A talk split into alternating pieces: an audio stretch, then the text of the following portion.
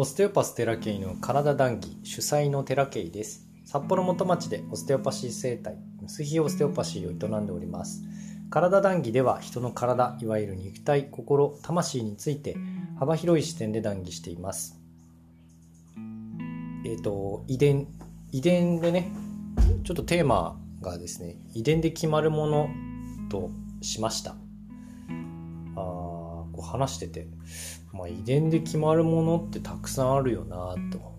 遺伝で決まるものってたくさんあるんだけれども、えー、ほとんどが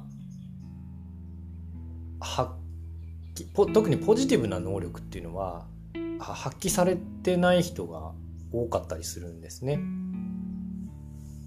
なので外部要因によって、えー、本気出せてないっていう人はあ多々いらっしゃるんだろうなっていうのも感じたんですよ。遺伝を知ったことで。自分も含めてね。でえー、っと 営業とか自分を知ってもらうってことがなんか苦しかったんですよ。集客とかすごい苦しくてで本当にできないんだな自分はって。思ったんだけれども逆にその自分ができることって何だろうっていうふうに考え始めたんですねここ最近になって。だからそのこのポッドキャストもその自分ができることのうちの一つだと思うし、えー、ブログもずっと続けてきたしだからできることって結構あるんですよ。一時期全然できなかったけれども急にできるようになっていうことがあるのでもともと持ってたものが発揮されるようになってきたんだろうなって、えー、今は思っております。うんと努力自体は僕苦手なんですよだから苦しい努力っていうのはすごい苦手なんですけど、両親とも共働きだったっていうことは共働きでそのその仕事をずっと続けてたっていうのは事実だし、えー、続けられるっていう遺伝子は持ってるんですけど僕は飽き性すごく飽き性なんで飽きちゃうと止まるんですね。だけどオステオパシーはずっと飽きないんですよ。ずずっと終わりがないから。ずっと新しいから。だからこまで来たなって思うんですけどね。ただあ続けられるっていうのは両親を見ていて思うんですけど、えー、さらに付け加えて好きなことにしか集中できないっていうのがうちの両親の特徴。まあできることはやれるんだけど集中っていうかもう好きでずっと無意識で続けるってことはね好きなことしかできないんですよ。それ皆さん一緒だけど。特に僕は父親を見ててあのめちゃめちゃ働き屋なんですよね。えー、えー、っとね牛年生まれ。牛年生まれってなんかね働きべこべこってあの赤べこの赤べこね牛。べこって牛っていうえっ、と働きべことねべこっているらしいんですよ。うちの父親は完全に働きべこ。もうね家にいてもずっとと動いてます。で、急にパッて見たらガソリン切れてカーって寝てるんだけど これはすごいですね。牛年ってみんなそうなのかなって思うけど。とにかくそのうちの父親は、家でもずっと動いてますね。しかも動いてるって言ってもね、好きなことしか動いてないんだよね。例えば、お昼ご飯作るとか、ああいうの好きなんですよ、父親あ。なんかねラーメン作ったりねたこ焼き作ったりやようやってますわ休みの日。僕も料理好きで休みの日料理したりするんだけど休みとか朝とか料理したりするんですけどそれは父親譲りなのかなとも思いました。でえっ、と畑が趣味なんですね。農作業が趣味でもうジャングルですようち実家。すごいブドウなったりとかねトマトとかもすごい山盛りもりもりでなるんだよね。そういうとこに住んでたっていうのもあるんですもともと。ちっちゃい頃に。超大自然だ。なんかその父親の父親僕のじいちゃんがなんか林林業？林業開発関係だったのかな？林林業に勤めてたのかな？忘れちゃったけど。まあそういう大自然で育った父親だったので畑むちゃくちゃ好きでまあ上手にやるんですよ。だそういうのの遺伝をもらってるから好きなこと母親もそうなんですよね。結構ね、えー、できるんだけど苦しむんだよね。他器用だけどやっぱ好きなことだけはまずファーってやるんだよね。ずずっとなんかずっと海外の洋画とか見てるしまあ見てるだけなんあれはねでもずっと見てられるのはねある種すごいことですよ。俺ずっと見てられないわ。好きでも。だからやっぱそういう看護師やってた時ももう一直線でしたから両親ともねそういう好きっていうものに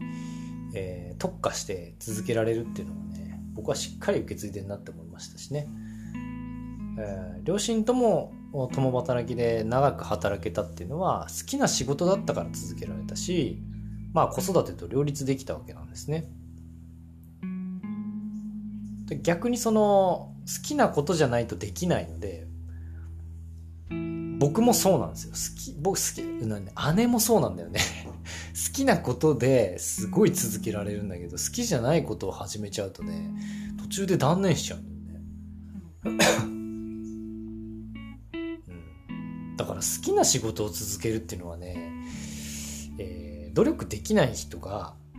生き延びていく道ですよ。と思います。努力できる人はね嫌いな仕事でも努力できちゃうからね。あのトントントンってのし上がっていけるんだけど。大抵の人は努力できない人だと思うので僕は。だから好きなことをひたすら見つける見つけて、えー、突っ走るっていうのがね一番いいと思うんですよね。まあ僕がそうだったんでね。でそうやってまあ自分を知っていこう。母親父親を見てある種自分を知っていこうっていうふうにも思えたんですね。遺伝って面白いなって思いました。その話聞いて。ポジティブに捉えてっていいと思います。で中には本当に人間と関わるのが苦痛。いろんな経験をされてきたと思うんですけどね。そういう人はね、えー、人間と関わるのが最終的に苦痛で一人で、うん、黙々と YouTube やったり黙々と投資やったり黙々と物作ってるっていう方が断然生きていけるって人もいるんですよ。職人さんとかあ商売に不向きな人もいらっしゃる。江戸時代だって分業だったしね。人間ってそうだと思うんですよ。なんかできることって限られてると思うので、まあ、ブログとかもそうですよね。ブログで稼いでる人なんてもうもう本当にそうだよね。言葉の魔術師ですよね。とかそういう編集とかがすごい得意とかねプログラミングもそうだけど僕らが全然そんなとこに興味がないんでね全然できないですよだ遺伝をうまく活用するっていうのは重要だなって思います。自分の遺伝の能力を知りたかったら多分両親を見ればいいですね。で、人は雇ってね、動かす能力に長けてる人だったりいるんですよ。で、雇われて全力出せる人もいるし。だ僕はどちらかというと雇われて全力出せる人。なんで、結構一人でやるの大変なんですけど、でもやりたいからここからあ全力出そうって思ってますけどね。で家事が大好きで、え家事仕事を飛び越えて家事が仕事になる人いるいるんですよ。主婦よりもそのなんていうのお手伝いさんみたいなのでお金に変わる人だっているしね。そういう仕事だっていいじゃないですか。で潔癖すぎる人とかね。結局その方法がみんなの役に立って選択選択の好きな人とかね。YouTube やってる人だっているし今はそのツールがたくさんあるんでね。何がお金になるか分かんないんでどうやって生きていくかっていうのはもうやり方次第でどうにでもなるんだろうなって思うんですよ。で自分の能力ってどこでどんな風に価値を持つか全然分かんないんで。自覚してるけど社会に認められないから抑えているっていう人たくさんいるじゃないですか。そこが例えば本当にスピリチュアルな能力だってそうでそれをこう商売としてズドンってぶち抜ける人はそれでいいけれどもなんかもういろんな能力をねいろんなことが聞こえちゃうとかいろんなものが見えちゃうみたいなものがあおかしいって言われて、ー、蓋してしまってねでもでもこれずっと続いてんだよなっていう方が不健全なんですよだからそのなんだあその能力をいかに社会で、えー、認めてもらうかじゃなくて自分がどうやって使っていくかだと思うんですよね。だから認めてもらうが来るともう無理な人は無理だから認めてもらうをやるんじゃなくて自分でフル活用するっていうのでいいと思うんですよ。だからオープンにしてもいいと思うしそれでついてくる人でいいと思うしね。でこういうことを踏まえるとなんか無理をする必要ってどこにあるんかって僕は思うんですよね。でダメな人間って誰が言ったんっていうのも思うし本当にそれはダメなんですかと場所が変わったり時代が変わったら全然ダメじゃないじゃん、まあ、生きてるだけで OK っていう概念もあるしね。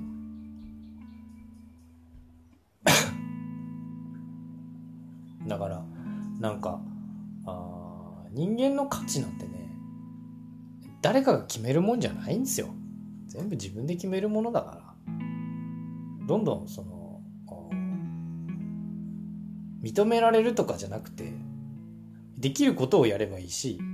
自分がどういう人間なのかっていうのをこうベクトルを常に自分に向けておくとあ楽に生きられると思いますしいい生き方の道よりより快適な生き方の道が見えてくると思うんですよね。だから最近その多様性ってね言うじゃないですかダイバーシティとか、まあ、LGBT とかあフェミニストとかね別に声高に叫ばなくったってもうすでにその多様性だらけなんですよ本来。叫ぶ必要があるから叫んでるじゃないですか。社会がおかしいんですよ。だからいちいちそのそういう人たちからの視点っていうものをわざわざ言わないと理解できない人たちがたくさんいるんだなっていうふうに思うんですよ。で僕は最近思うのは全然諦めてもいいし間違ってもいいし失敗してもいいし。結局そういう何て言うんだろう。2部でお話しましたけど外的環境外的な刺激によって自分に蓋をするっていう人がたくさんいらっしゃるんでたとえその社会に認められなかったとしても自分に蓋をしてればあすごく体がおかしくなるんですよね。なので、えー、どんな方法で稼いでもいいんですよ。あの勤めてても全然いいし。ただ重要なのは自分が自分じゃないままあお金に振り回されちゃうのは問題だよなとは思うんですよね。まあ、僕は何でもいいじゃんって。生きてりゃ何でもいいじゃんって思うんですよ。そんな感覚が今あるし、まあ、こういう視点を持つことができたっていうのもある種両親の遺伝なのかなって思うんですよね。2人とも優しくて。ほとんど怒られたことないからあ生きてればいい生きてるだけでいいんだって思えたのはあ無意識でね。無意識であったのかもしれないんですよ。逆にその極度に怒られることには弱い。ので、えー、だから表に出たくないっていうのもあったとは思うんですけどまあ一長一短ですよね遺伝もね最高、最高の遺伝子みたいなのはね、正直別にないと思います、僕は。みんなその体で生き抜いていきゃいいんですよ、ただ。ないものねだりなんでね、人間全部。そのない、ないものを欲しがってもないんですよ。あるもので、どうやって全力出せかっていうだけの話だと今は思っております。でね人に優しくできるって才能ですよねってある方に言われたんですけどちっちゃい頃僕その野菜を切ってる姿を見てかわいそうって言って泣いた記憶が自分自身にあるんですね。え？って思うじゃないですか。もうねいつだったかな？もう忘れちゃったけどなんかね野菜が切られてるのを見てすごくかわいそうっつってね泣いた記憶が今でもあるんですよ。僕それくらいなんかねそれくらいの人間なんですよ僕。もともと。生き物に対してやっぱ優しく接したいっていうのはもう元々の素因な素質なんだよね。だからその怒ってる人とか見たりあと怒られたら目の前に怒ってる人がいるじゃないですか。そういう人たちにね逆に嫌悪感を感じるんですよね。ななんだこの人はっていうその 苦痛も感じるしね。そういう視点でいつも生きてたからそれは苦しいしで今でもそれって変わんないんですよ。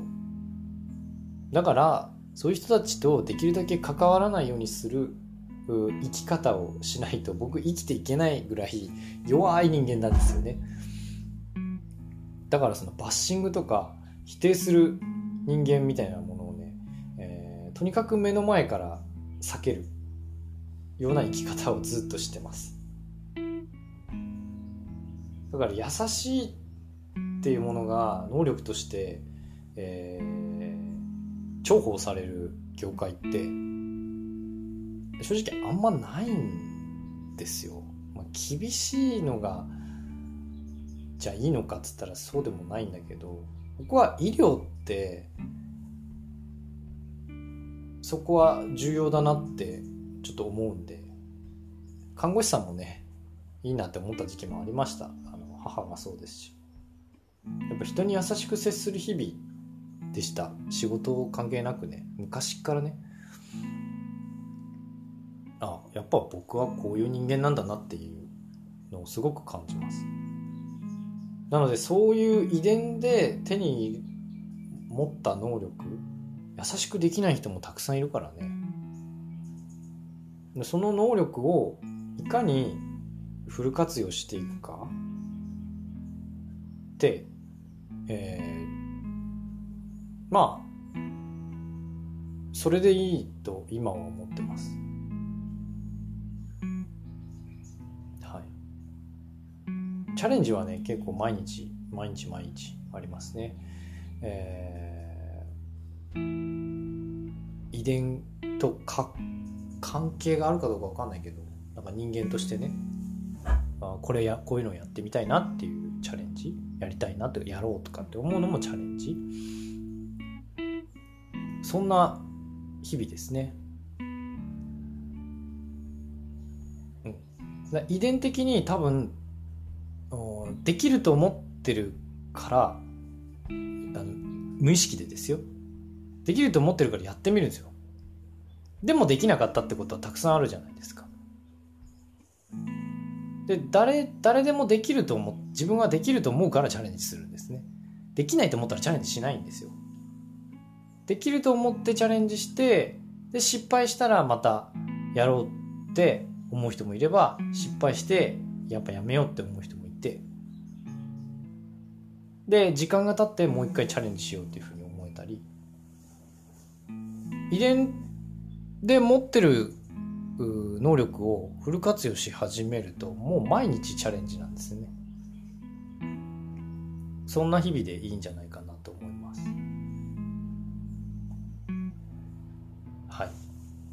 最後なんか尻つぼみになっちゃったね。何の話だったかなっていう感じですけど。とにかくその今持っている自分の体あ心も含めて体ね。肉体のポテンシャル心のポテンシャルその思考のポテンシャル。っていうものをフル活用するっていうのが